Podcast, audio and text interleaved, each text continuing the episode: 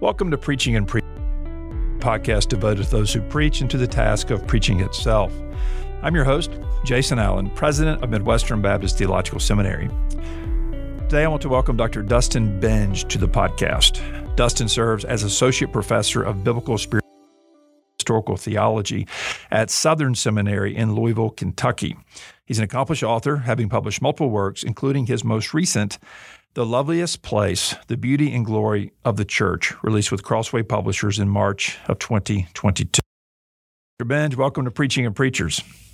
Thank you so much, Dr. Allen, for uh, inviting me to come on.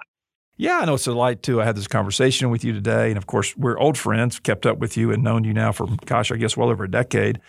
And uh, was delighted to see you before we began recording today. I love everything about it, from the topic to the content to even the the book jacket. Everything about it I love. It's just very well done by you and uh, by your partners there at Crossway. So congratulations.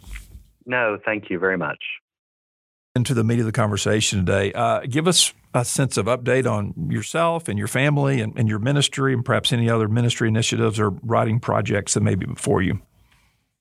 Well, actually, the uh, title that you gave for my current position at Southern Seminary is fairly a new title.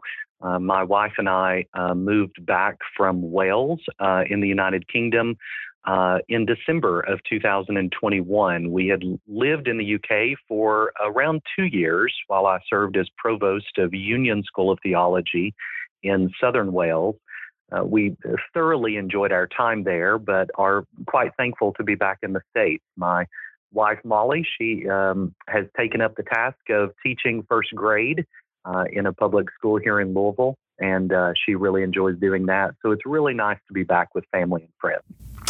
And give us a word on your broader ministry, your writing ministry. Uh, you shared a couple of things with me before we began recording, but what our listeners may be on the lookout for as to what's on the horizon. Yeah, so actually, just this week, um, a smaller, kind of condensed uh, version of The Loveliest Place was released by Crossway called Why We Should Love the Local Church. And it was meant to be a distillation of The Loveliest Place. So it's much smaller, much more accessible, very easy to give away to people uh, for lay people or small group studies, things of that nature. Uh, there's a couple other long term projects I have. So I'm uh, writing a book with Moody Publishers um, on the Beatitudes that will be out uh, sometime next year. So I'm very excited about that, as well as working on a long term project on a biographical account of the 17th uh, century missionary and American Puritan John Eliot. So um, hopefully that will be coming out in the next uh, several years, but that's more of a long term project. Oh, that's great. I look forward to seeing that. Well, listen, let's talk about the church, and we'll let uh, your recent book shape that conversation, but we'll no doubt go places uh, beyond what you cover in your book today. Uh, give us a sense, though, on the book itself. What prompted you to write it? Like, where did the idea originate from? Well, the uh, loveliest place is third in a series of books that Union has partnered with Crossway to publish. Uh, the first book in the series, Rejoice and Tremble, is by the president of Union School of Theology, Mike Reeves. The second book is Deeper by Dane Ortlund, and now this this one that I wrote is the third, The Loveliest Place. Uh, when I was invited to write this book by Mike Reeves, I was basically very simply told that my subject was going to be the church. And I thought, there are so many great books on the church. Why do we need another book? But I'd come across a, a passage in a sermon by Charles Spurgeon where he defines the church as the dearest place on earth. And that started me thinking do we view the church that way today? And so that's really the question that I hope to answer in the loveliest place, uh, offering readers a, a different perspective, if you will, on the church than perhaps we have thought of before. And that is one of beauty and loveliness. So, and I, I love in the book itself, you, you of course deal with with texts of scripture, but also you sprinkle in some of your own uh, occurrences, ministerially, uh, experiences, encounters in the local church. And uh, I, mean, I can tell that the book, the title of the book, really does represent the heart of the author. Well, absolutely, it does. Um, uh, over the past few years, I've so sadly witnessed how easy it is to allow our warmth toward the church to uh, slip away. And we've witnessed countless people uh, grow cold and apathetic toward the church.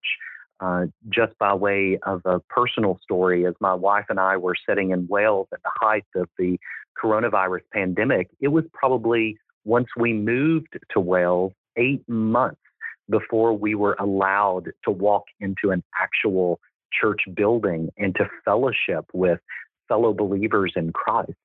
And so it was quite easy during that time to lose some of that deep affection that we have for the church. And so it was during that time that I wrote The Loveliest Place. And if the book is for anybody, it was for me to remind myself of who the church is and why she exists in the in the sincere hope that my own affections would be raised. It is interesting as we record this conversation in spring of 2022. Uh, church as a title, as a reference point, as a word, uh, it's fallen on hard times. It seems church, when referenced socially, culturally, in the news, and even in quote unquote church circles, it often isn't in positive light. It's often in negative light. Why is that the case? Well, there's any multiple of answers that I could offer. Um, uh, when we survey the current state of the church, really it's easy to become discouraged and disheartened. It seems every generation throughout church history sees the challenges that come to the church. And at the moment, we have our fair share of challenges. Not only does the church face challenges from the outside with uh, pressures to conform to the culture and society around us, but the church faces many inward challenges as well from scandals and abuse and doctrinal error and infighting and all the rest of it. But in short, I think the more we concentrate on things like form, methodology, structure, organization, and even programs at the expense of the church's beauty and loveliness, we downgrade our ecclesiology. In, in other words, a healthy ecclesiology is robustly Trinitarian and viewed through the eternal lens of Christ's sacrifice on the cross since the foundation of the world.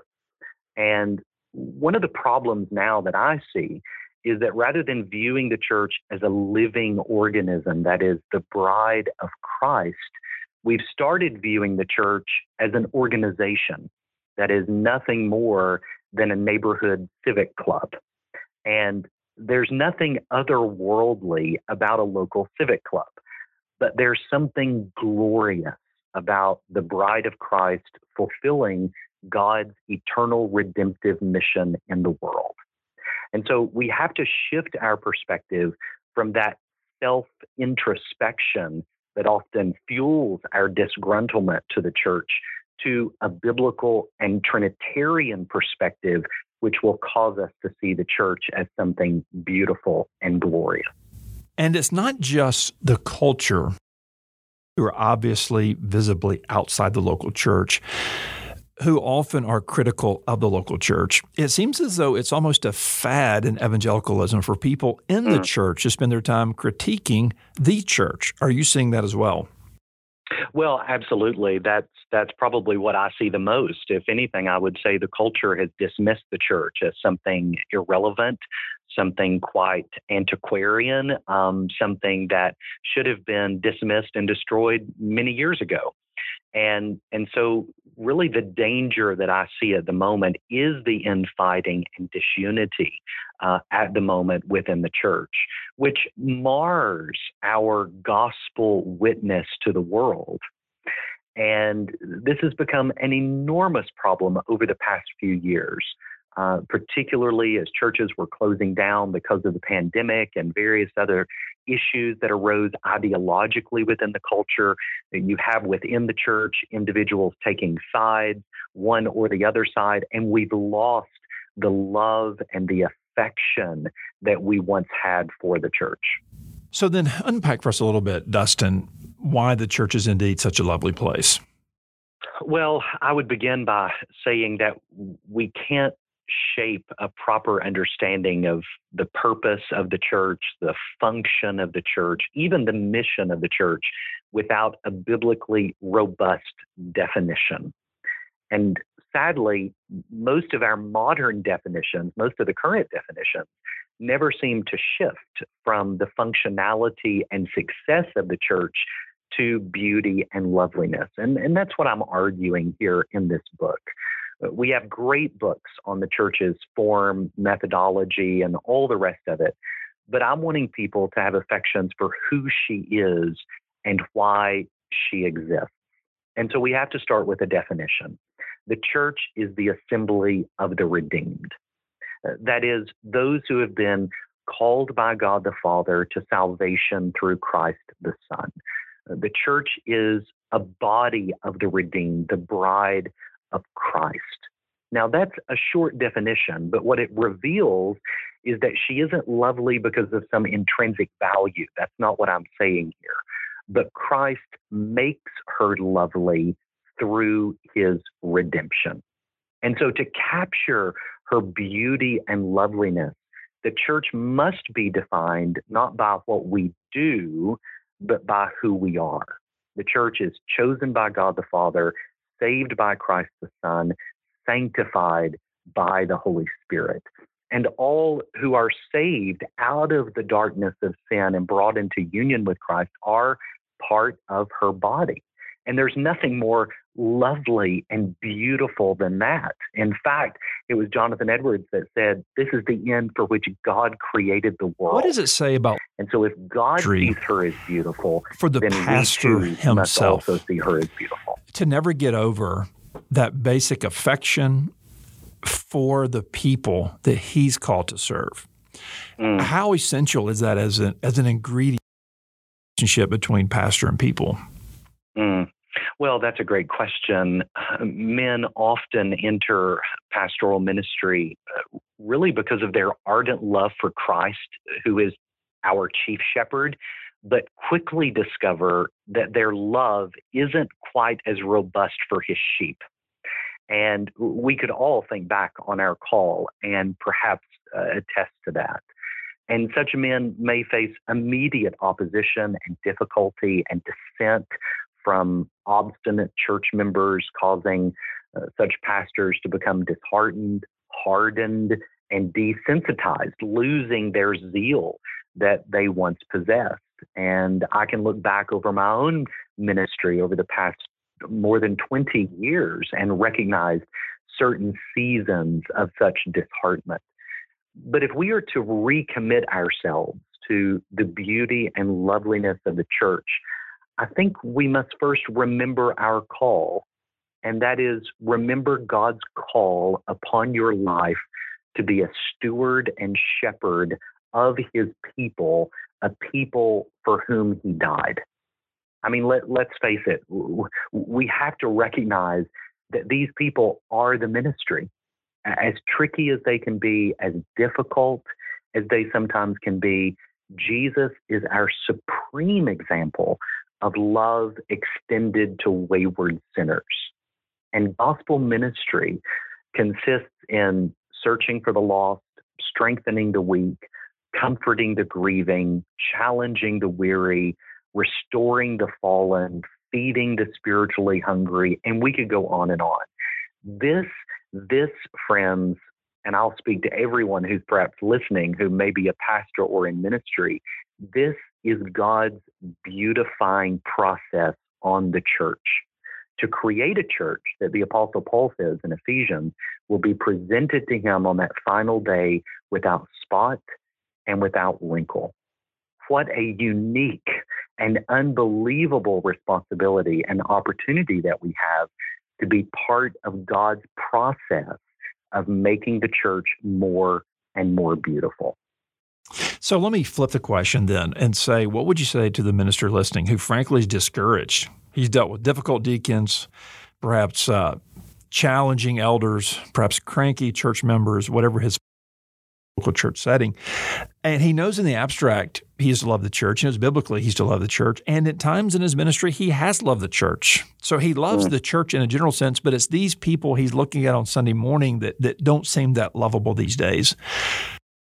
Pastor.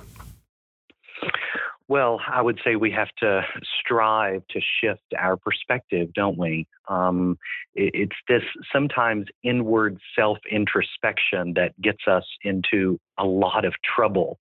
And if if we are to present the church as beautiful and glorious, I would say it starts with us. It starts with how pastors conduct themselves in both the local church and the public square. And as I'm on social media and other platforms, and I just cringe sometimes when I hear pastors say negative things about the church.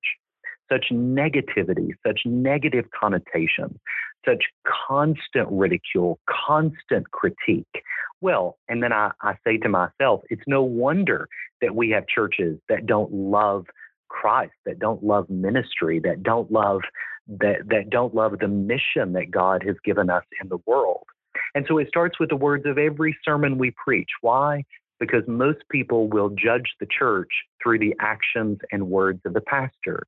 So if we don't see the church as beautiful and glorious, others won't either. Now, it's necessary here to understand what I'm not saying, what I'm not saying in this book. I'm not saying the church is perfect. So I'm not telling pastors to go find that perfect church as is often the phrase, if you found a perfect church, it won't be perfect once you go there because we're sinners. So I'm not saying the church is always going to do and say the right things. The church may hurt you and sometimes hurt you badly.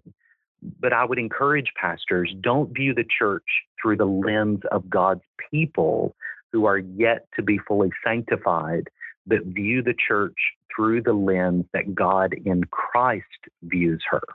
So we have to be in the Word. We have to be on our knees. We have to have this robust inner drive and pursuit of holiness and piety in order to see the church as beautiful and glorious and thus present her as such. Dustin, we'll have to leave the conversation there, but it's been such an enjoyable time together. Again, the beauty and glory of the church. I want to thank you for the conversation, but as I do, I also want to commend your new book, The Loveliest Place The Beauty and Glory of the Church, out in March with Crossway Publishers. And may the Lord give this book a wide reading. Thank you so much. Thank you for being with us today and for listening to Preaching and Preachers. For more information, go to my website, jasonkallen.com. That's jasonkallen.com.